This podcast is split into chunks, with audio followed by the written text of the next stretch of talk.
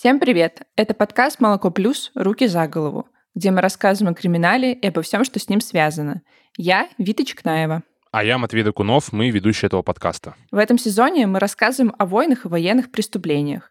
И вы слушаете его последний эпизод, в котором мы расскажем о войне Ирака и Ирана, о химическом оружии и о том, как под конец 20 века произошла война, которая очень напомнила Первую мировую. Как и по боевым действиям, так и по смыслам и ее причинам.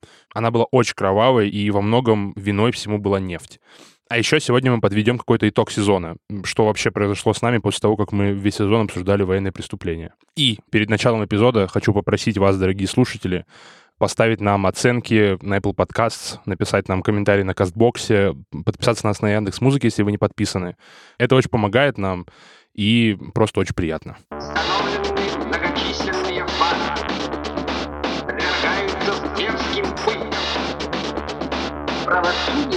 правосудие осуществляется Международным военным трибуналом.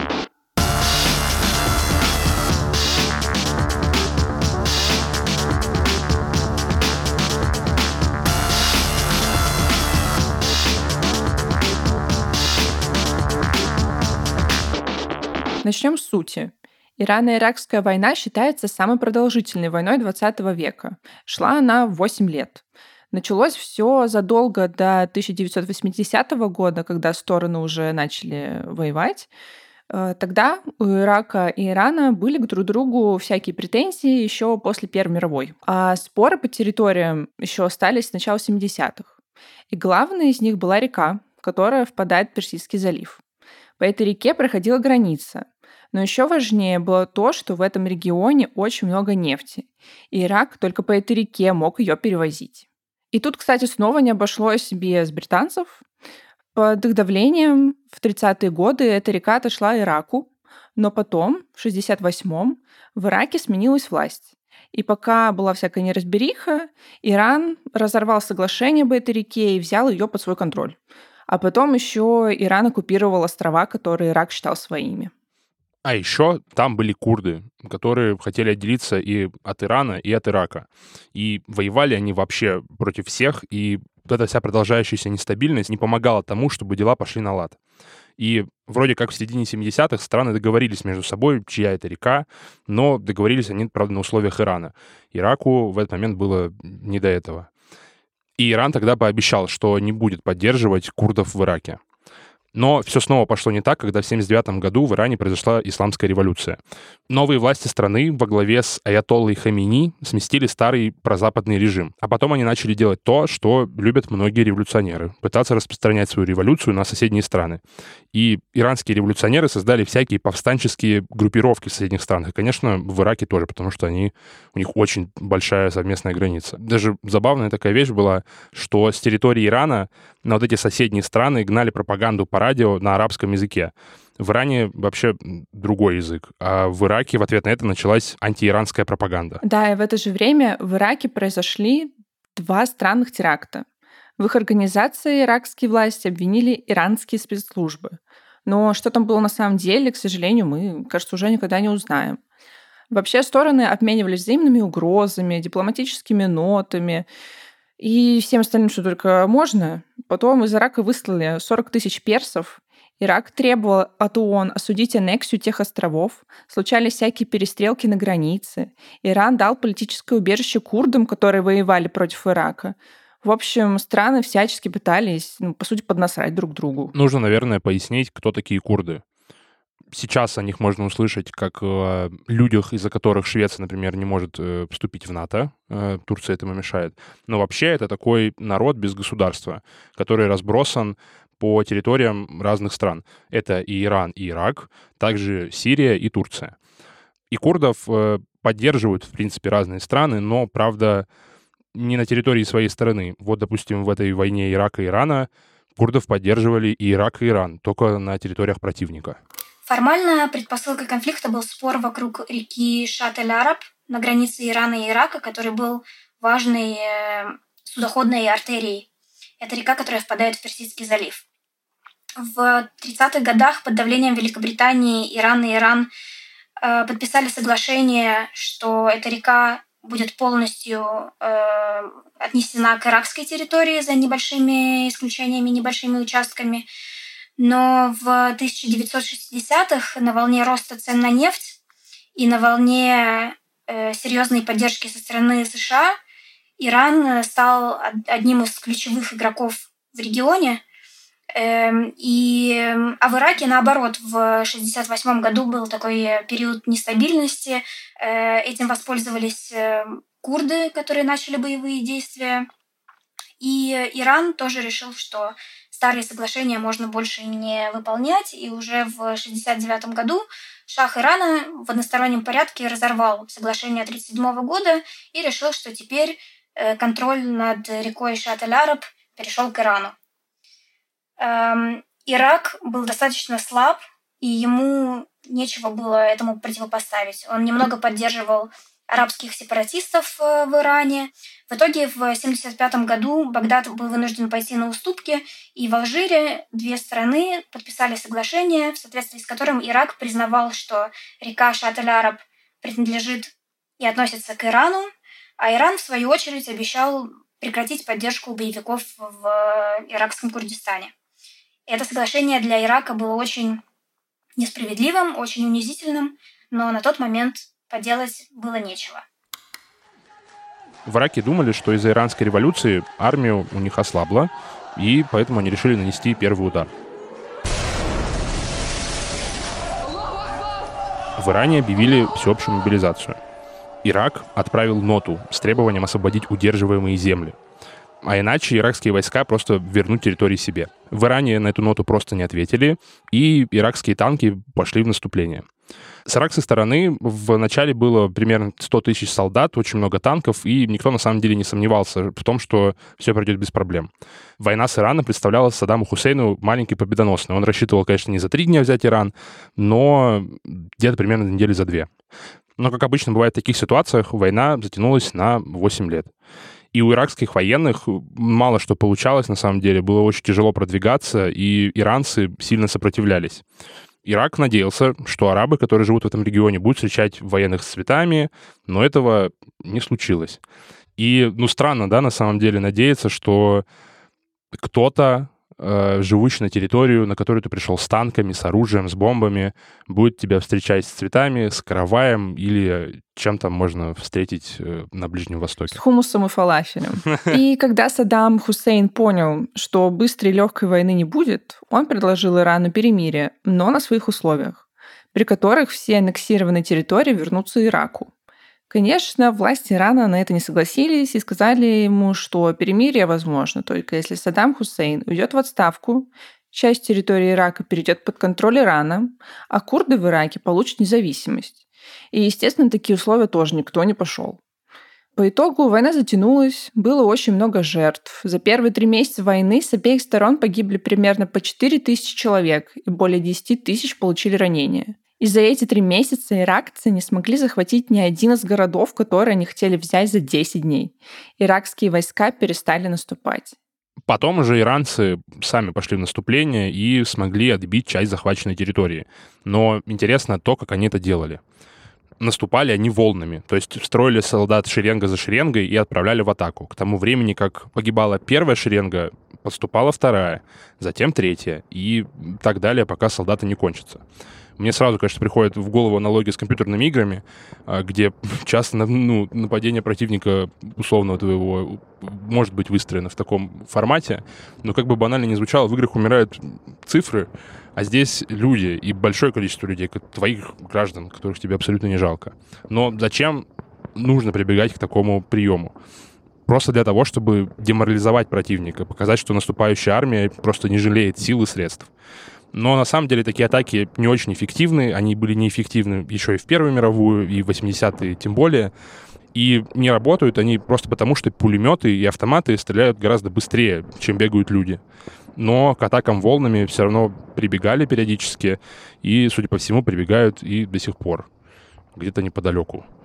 И в таких атаках гибнет огромное количество людей. То есть за одно вот это наступление иранцев э, с 13 по 31 июля погибло 12 тысяч человек. Это почти по тысяче в день. Саддам Хусейн решил закончить войну, которую сам же и начал. и отвел войска на старые границы. Но Иран не согласился и снова выдвинул свои невыполнимые условия. И потом Иран перешел в контрнаступление на территорию Ирака. Но особо ничего у них не получилось опять. Война к этому моменту шла уже два года. Обе стороны укрепляли фронт, строили всякие линии обороны, рыли окопы, делали минные поля, обстреливали и бомбили приграничные города. В общем, классика. А переговоры снова не получалось провести, или же они заходили в тупик. И к этому моменту линия фронта стала походить на фронта Первой мировой, на самом деле. Тут же были глубокие линии укреплений, окопы и колючая проволока везде. Из интересного, во время Ирако-Иранской войны применялись такие довольно странные методы убийств, как мне кажется. Например, в 1984-м Иран пытался захватить болото, где находились нефтяные месторождения, которые были уже на территории Ирака. Они, значит, в них зашли, но там застряли. И Ирак решил их э, очень странным способом вытравить, и у них получилось. И иракцы бросили электрические провода в воду, а, а вода, как мы знаем, очень хорошо проводит ток. И, в общем, иранские войска тогда отступили, потому что ну, против электричества в воде ты вообще ничего не сделаешь. В каком-то смысле, конечно, гениальный ход э, пустить электрический ток по болотам, в которых завяз противник. Но, тем не менее, была еще одна вещь, которая проднила эту войну в конце 20 века с войной в ее начале. И это химическое оружие, которое против друг друга применяли и Иран, и Ирак. Газы распыляли с самолетов, э, стреляли артиллерийскими снарядами с этими химикатами, и использовали все это очень часто. В этой войне применяли разное химическое оружие с разным действием. Например, горчичный газ, он же иприт. Как он работает? Организм поражается при любом попадении яда в тело или на кожу человека. Но он действует не сразу, а постепенно. Вызывает нарывы и язвы на коже или слизистых. При попадании в глаза может просто ослепить человека. Иприт чаще всего применял Ирак. Конечно, бывали ситуации типичные для применения газового оружия. Ветер меняет направление, дует не туда и накрывает своих же. В одном из таких случаев уже под конец войны в 1988 году погибли 200 иракских солдат, и химическое оружие тогда применил именно Ирак. И в отличие от нервно-паралитических газов, которые испаряются очень быстро, горчичный газ тяжелее воздуха. Он оседает вниз и может быть опасен даже спустя много лет после его применения. Иран, например, применял фосген. Это тоже такой газ, тоже бесцветный. Он не вызывает нарывы, но не позволяет человеку дышать у человека происходит отек легких из-за него, и он просто задыхается. Действие этого газа тоже сохраняется спустя какое-то время, а еще этот газ влияет на обоняние. Через какое-то время человек просто перестает его различать, он не чувствует его запах, и это делает его еще более опасным. Сначала вообще никто не знал, как обнаружить такой газ, который либо вообще не пахнет, либо пахнет, но очень слабо. И на удивление, тут помогло курение. Э, такой нашли забавный способ. Если газ распыляет во время курения сигареты, эта сигарета становится просто отвратительной. И любой солдат, который курил в окопе, замечал, что вкус стал более мерзким. И в этот момент кричали тревогу. Курить вредно, конечно. Иногда это может помочь, но тем не менее это вредно. А знаете, что еще вредно? Бомбить свои же города химическим оружием. Дело в том, что в конце войны, уже в 1988 году, в иракском Курдистане иранские войска захватили город Халабджа. И потом иракские войска решили бомбить свой же город химическим оружием. Да, в целом там жили курды, но город все-таки находился на территории Ирака, на своей территории. Погибли, как обычно, беззащитные мирные жители, женщины, дети и старики. Иракские войска сбросили на город целый букет различных отравляющих веществ. В городе из-за этой химатаки погибло более 5000 человек. Но на самом деле люди погибали еще спустя десятилетия, потому что газ э, оседал в погребах у людей. И люди продолжали просто умирать, случайно надышавшись этим газом. И газ этот, как любое химическое оружие, как мы, не знаю, поняли за этот сезон, сказывается и на детях тех людей, которые страдают от химических атак. Да, у этих газовых атак существуют очень долгосрочные последствия. До сих пор у взрослых находят раковые опухоли, которые могли возникнуть из-за тех химических отравлений. Тогда, в 1988 году, Власти Ирана воспользовались этим случаем и для пропаганды привезли в Халабджу журналистов, чтобы те показали на весь мир это страшное преступление. Вообще, во время этой войны пропаганда очень эффективно работала, особенно иранская. И это привело к ужасному. Это привело к тому, что в добровольцы в Иране стали записываться дети. Буквально 12-летние мальчики приходили, записывались в отряды, и их отправляли на поле боя. Пропаганда убеждала этих детей, что им нужно записываться в Басидж, такое силовое ведомство типа ополчения, и ехать убивать иракцев. По итогу сотни тысяч человек записались тогда в Басидж, и многие из них были вот этими несчастными детьми. Но еще ужаснее, что их не просто отправляли, а их там использовали как пушечное мясо. Их бросали на волновые атаки и заставляли расчищать минные поля. Но заставляли делать это не как обычных саперов с оборудованием и экипировкой, а их просто связывали по 20 человек и отправляли бежать вперед по минному полю. И, разумеется, почти все из них погибали, а кто не погибал, оставался без рук и ног. Но, насколько мы знаем, многие из них э, на самом деле хотели умереть. Э, их настолько обработала пропаганда.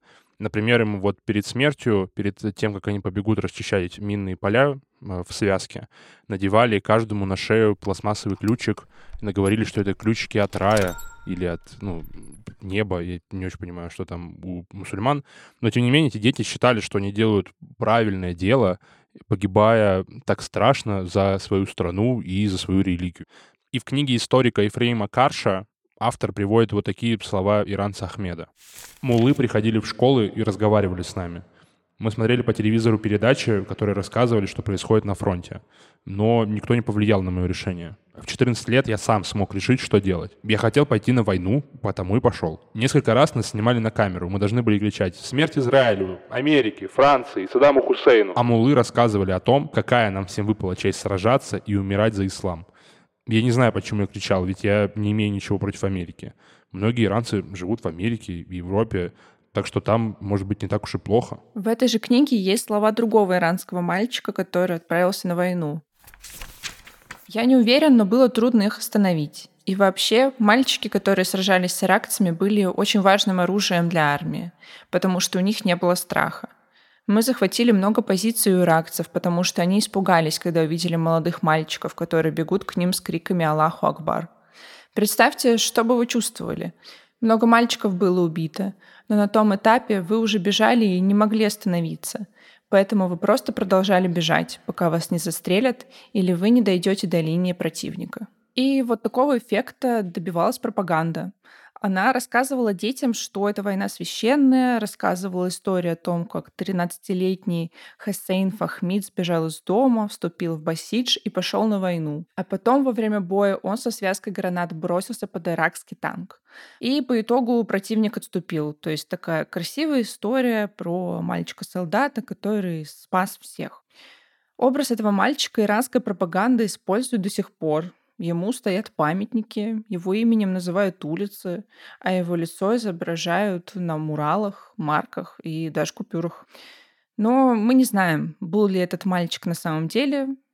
Однако пропаганда рассказывала о таких подвигах, дети этому верили, и охотно поэтому шли на смерть. Ну, образы всяких разных героев, в том числе детей, это такой, мне кажется, излюбленный метод пропаганды. Павлик Морозов, который там своих родителей заложил, или Александр Матросов. Но, тем не менее, как бы пропаганда строится на образе, чтобы это хорошо работало.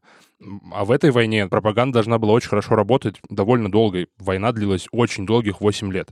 Но по итогу, к концу войны, Ирак э, вернул себе все то, что у него отбил Иран, провел несколько успешных операций, и в итоге США, СССР и Китай просто начали давить на Иран, чтобы эта война закончилась наконец-то. Что заставило мировое сообщество вступить в войну, нам рассказала Александра Аппельберг. Спойлер, это не бомбежки мирных жителей, а нефть.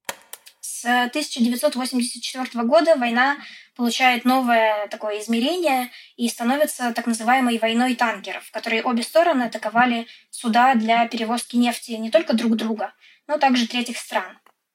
Э, это заставило США пересмотреть свое присутствие в регионе, усилить его и усилить э, мировые поставки нефти.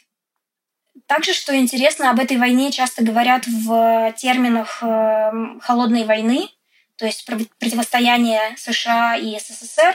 И это верно, но не э, обязательно в таком прямом смысле этого слова, как мы это видели в других частях мира. Э, на самом деле единственными союзниками после революции в Иране у США оставались монархии Персидского залива, и поэтому все, что э, США интересовало, это обеспечить более-менее безопасность этих стран, которые напрямую в конфликте поначалу не участвовали. Но когда стало понятно, что война э, играет такую очень дестабилизирующую роль в регионе, США, во-первых, усилили свое военное присутствие, и, во-вторых, определились э, с тем, э, в чьей победе они в большей степени заинтересованы. И это была победа Ирака. Что касается СССР, то как раз в эти годы он уже увяз в Афганистане, и поэтому эта война для него представляла э, интерес и играла роль исключительно экономическую. СССР поставлял оружие обеим сторонам конфликта, э, но в большей степени Ираку, э, в основном потому, что Иран, э, иранская армия полагалась на оружие западного образца, которое использовалось еще со времен предыдущего режима. А корпус стражей иранской революции, исламской революции, эм, закупал оружие в Китае. Китай, в свою очередь, тоже продавал оружие и той, и другой стороне э, в обмен на энергоресурсы. Но, конечно, в итоге в этой войне поучаствовали и США, после того, как их корабль подорвался на иранской мине. Они в ответ потопили иранские нефтедобывающие платформы, которые иранцы использовали как базу. А еще США сбили пассажирский самолет, перепутав его с истребителем. Но это уже, конечно, другая история. В итоге в 1988 году война наконец-то завершилась.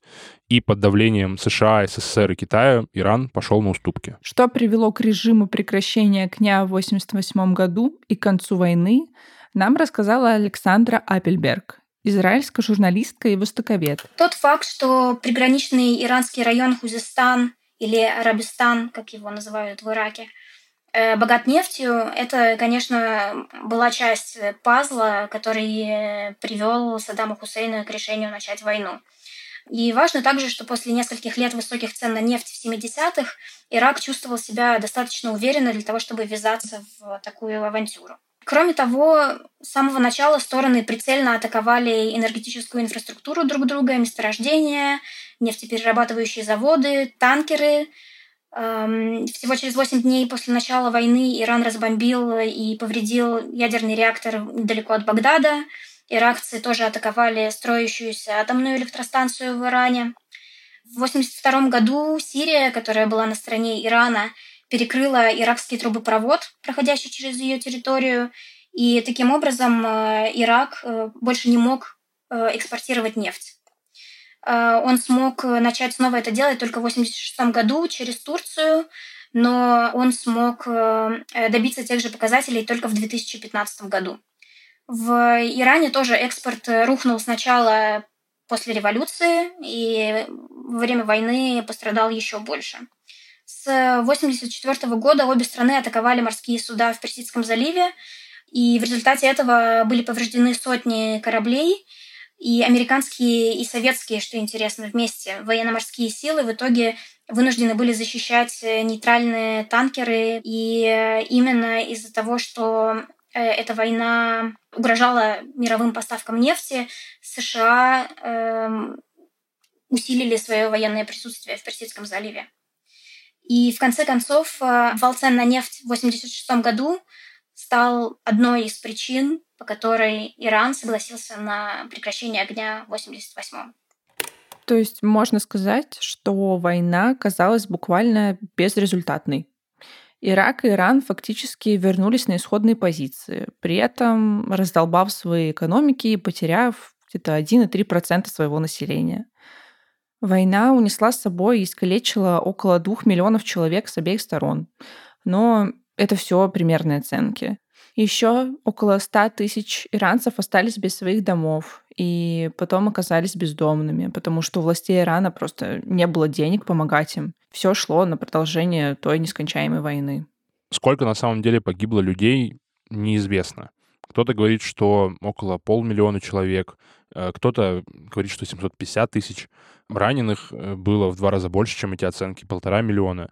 И из мирных жителей погибло несколько десятков тысяч людей. Об итогах войны для Ирака, Ирана и всего остального мира рассказала Александра Апельберг. Если мы посмотрим на карту двух стран, то мы увидим, что война закончилась ничем. Географически страны вернулись к статус-кво, к превоенному положению, никаких территориальных э, приобретений ни одна из стран не добилась. Но поскольку война закончилась в тот момент, когда иракская армия была на подъеме и наступала, а иранская была вынуждена отступать, то Саддам Хусейн, э, по крайней мере, внутри своей страны создал нарратив, что он в этой войне победил.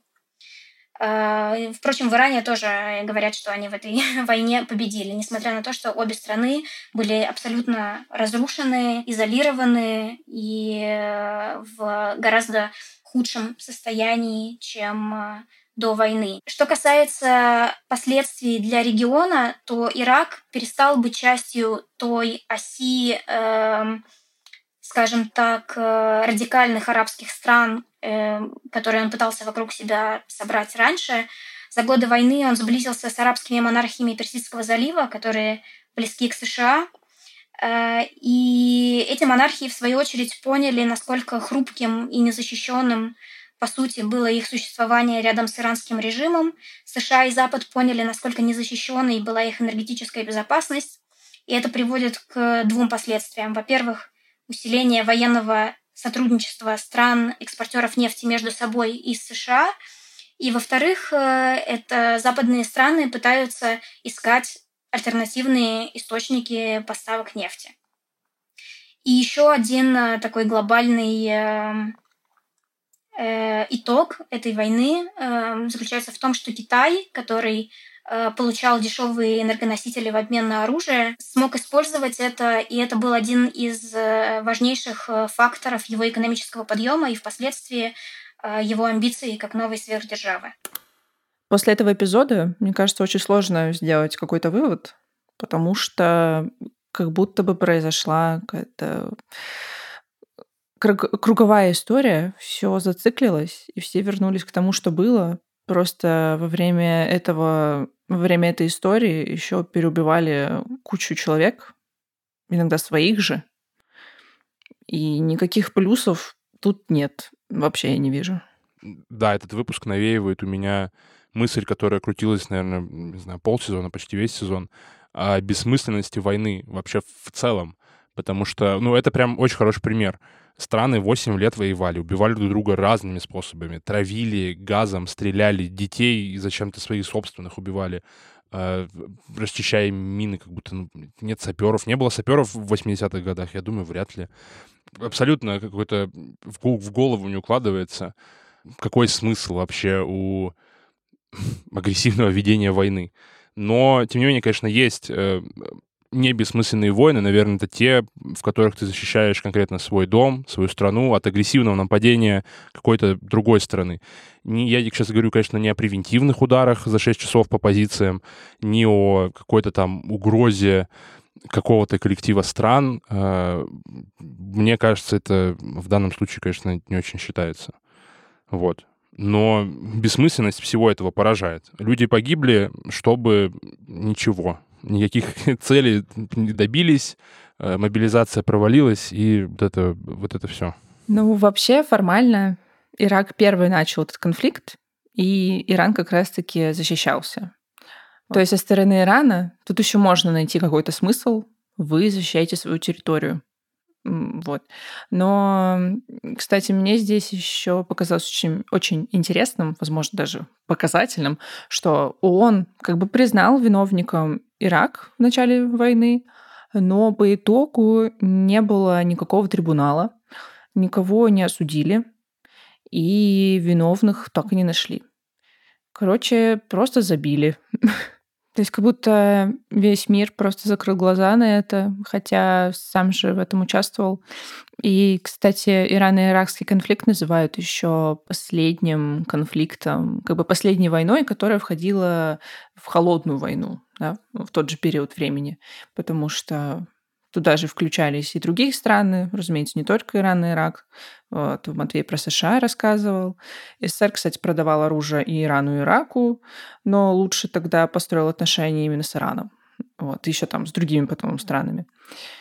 Короче, такая заварушка была мировая на самом деле, но завуалированная. Но оружие, конечно, продавал не только СССР в обе стороны. Этим занимались США, то есть э, зайчиков хороших там среди них никого нет, кто помогал. Это просто поддержка войны, чтобы она дальше шла, потому что пока есть оружие, стрелять без него будут. Что интересно, а, я не всегда понимаю, когда участники э, конфликта в каких бы э, отношениях э, они ни были, отказываются от переговоров. Здесь, например, так поступил Иран. На него напали, и как будто бы, ну, любая война заканчивается мирными переговорами, подписанием всех этих документов и каким-то дипломатическими отношениями, э, натянутыми, сложными, но заканчивается. И вот это вот оттягивание того, что неизбежно ценой огромного количества жизней, мне кажется странным. Э, хотелось бы, чтобы люди понимали, что так или иначе придется мирно поговорить. Не получится убить просто целиком другую страну. Возможно, получится, но, не знаю, лучше не пытаться, мне кажется. Но тут опять же, мне кажется, Иран бы тогда признал свое поражение, по сути, а это на них напали. И, ну да, это было как будто бы из принципа уже. Вот. Надо доказать, что вот моя территория, и, ну да, на людей тут закрывают уже глаза в эти моменты, к сожалению, но пытались сохранить государство. Гордость, мне кажется, не такое ценное чувство, конечно, как э, мирные жители. Я не управляю государством и не знаю, возможно, гордость и правда ценнее мирных жителей. И не знаю, сколько стоит один мирный житель, сколько стоит его жизнь. Но, не знаю. Мне бы хотелось, чтобы все было мирно, и люди умели договариваться. Прежде всего, конечно. Да, конечно, блин. Да, еще интересно, что Ирак формально не только начал войну, но и выиграл ее. вот. Но по факту это не так. По факту никто не выиграл. Обе стороны, оба противника очень сильно пострадали, особенно их экономики. Они потеряли огромное количество человек. Еще что интересно, что они заключили даже мирный договор по итогу на тех условиях, которые предлагали аж в 1975 то есть до формального начала всего конфликта. То есть, как мы уже говорили, просто пришли ни к чему. Угу. Абсолютно бессмысленная резня, растянутая на 8 лет. Угу. Ну а теперь надо подвести, наверное, какие-то итоги четвертого сезона. Мысли, конечно, специфические после всего изученного и пересказанного. Мы делаем True Crime подкаст и говорим в основном, конечно, не о серийных каких-то маньяках или о чем-то таком. И здесь мы просто заходим в область такого преступления, что никаких слов, кроме пиздец, не остается. Интересно разбираться в военных преступлениях, когда в целом в моей голове сама война очень преступное дело. Открытая форма насилия, объявленная против другого государства, и в ней еще нужно найти, что конкретно преступно, потому что, понимаете ли, просто людей убивать э, массово, это, ну, видите ли, вообще-то не преступление, это такой э, способ общения между государствами. Но на самом деле, конечно, не очень э, все это прикольно. Вита, а какой для тебя был самый тяжелый эпизод из этого сезона? Я бы выделила, наверное, два эпизода. Один, который было тяжело как бы просто к нему готовиться было тяжело, потому что было много сложной информации, которую я до этого не знала. Да? И второй, который был сложный, ну, тяжелый именно, да, такой морально тяжелый. Сложный по подготовке для меня был, наверное, эпизод про югославские войны. Это просто какой-то кубик Рубика, который ты пытаешься собрать, а он не собирается, и не собирается, и не собирается. И там так много главных героев, так много участников конфликта. И еще там перемешаны разные национальности в этих странах, что, не знаю, мне было очень тяжело. Я запутывалась, распутывалась, опять запутывалась. Э, не уверена, что я до конца распуталась. Вот. Это было реально сложно для меня. А морально самый тяжелый, наверное, был про Да, наверное, про Хуту и Тутси, да, скорее всего. Потому что там, ну, насколько помню, люди даже давали взятку, чтобы их просто убили, а не еще не изнасиловали, а потом только убили. В общем, чтобы не было пыток, пришлось им давать откуп.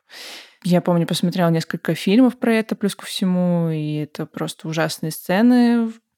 Э, куча трупов валяются на улицах, их никто не убирают. А у тебя? Да, в принципе, все те же.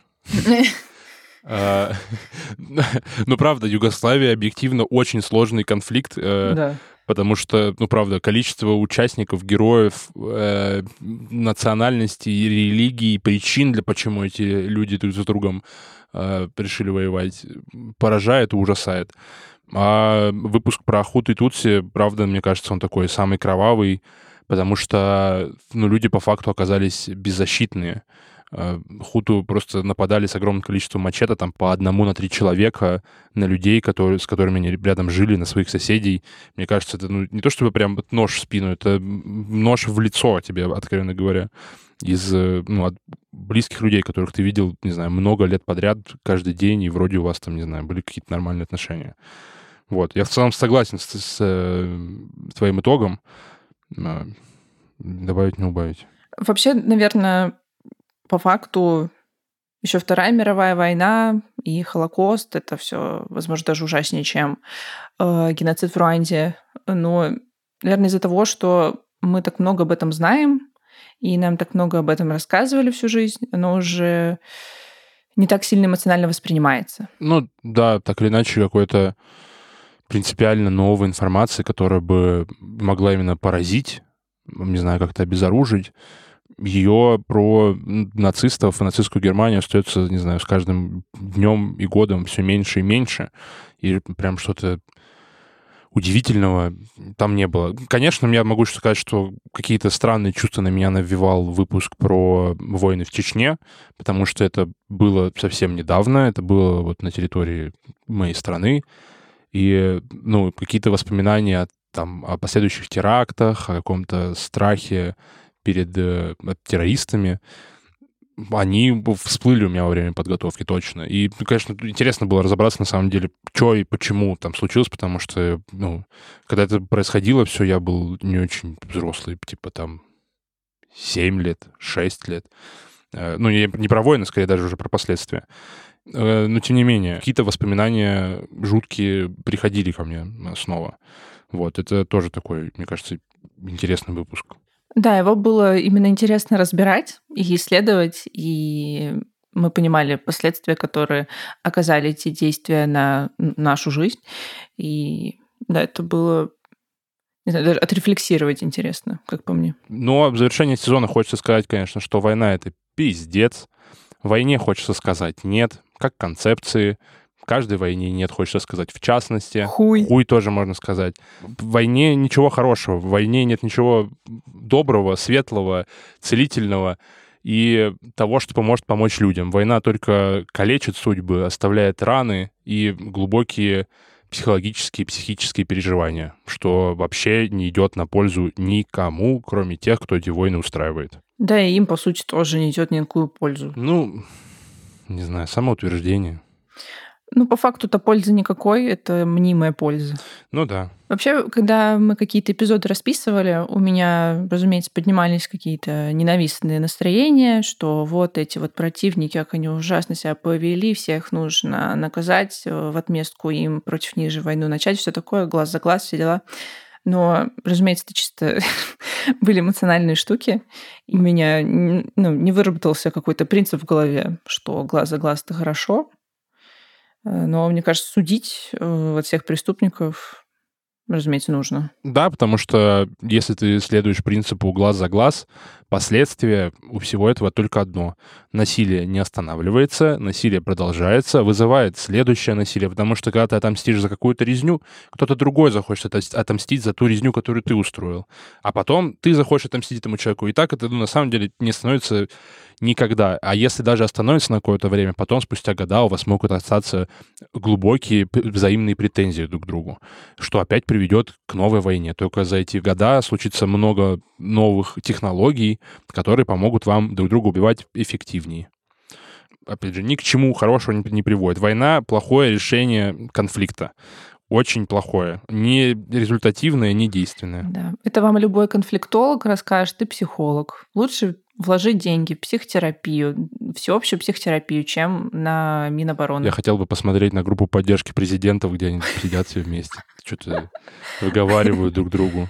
Жмут игрушки какие-то. Жалуются. Иногда плачут. Ой, чудесно было бы, конечно. Да. Спасибо, что послушали этот выпуск и сезон. Спасибо патронам и подписчикам на нашем сайте, которые поддерживают наш проект. Это был подкаст «Руки за голову». Его ведущие Вита Чекнаева и Матвей Докунов. А еще звукорежиссерка Варвара Грушко, продюсер Леша Жабин. А за джингл спасибо Кириллу Тарушкину. «Молоко плюс» наш подкаст существует благодаря читателям, слушателям и подписчикам. Если вы в России, вы можете поддержать нас, подписавшись на регулярные пожертвования на нашем сайте или на Бусте. Если вы находитесь не в России или у вас есть долларовая карточка, можете поддержать нас на Патреоне. Все ссылки есть в описании. Проходите по ним и поддержите наш проект. Подписывайтесь на нас на всех удобных для вас платформах, ставьте оценки и оставляйте комментарии. А еще читайте наш альманах. Всем пока. Пока.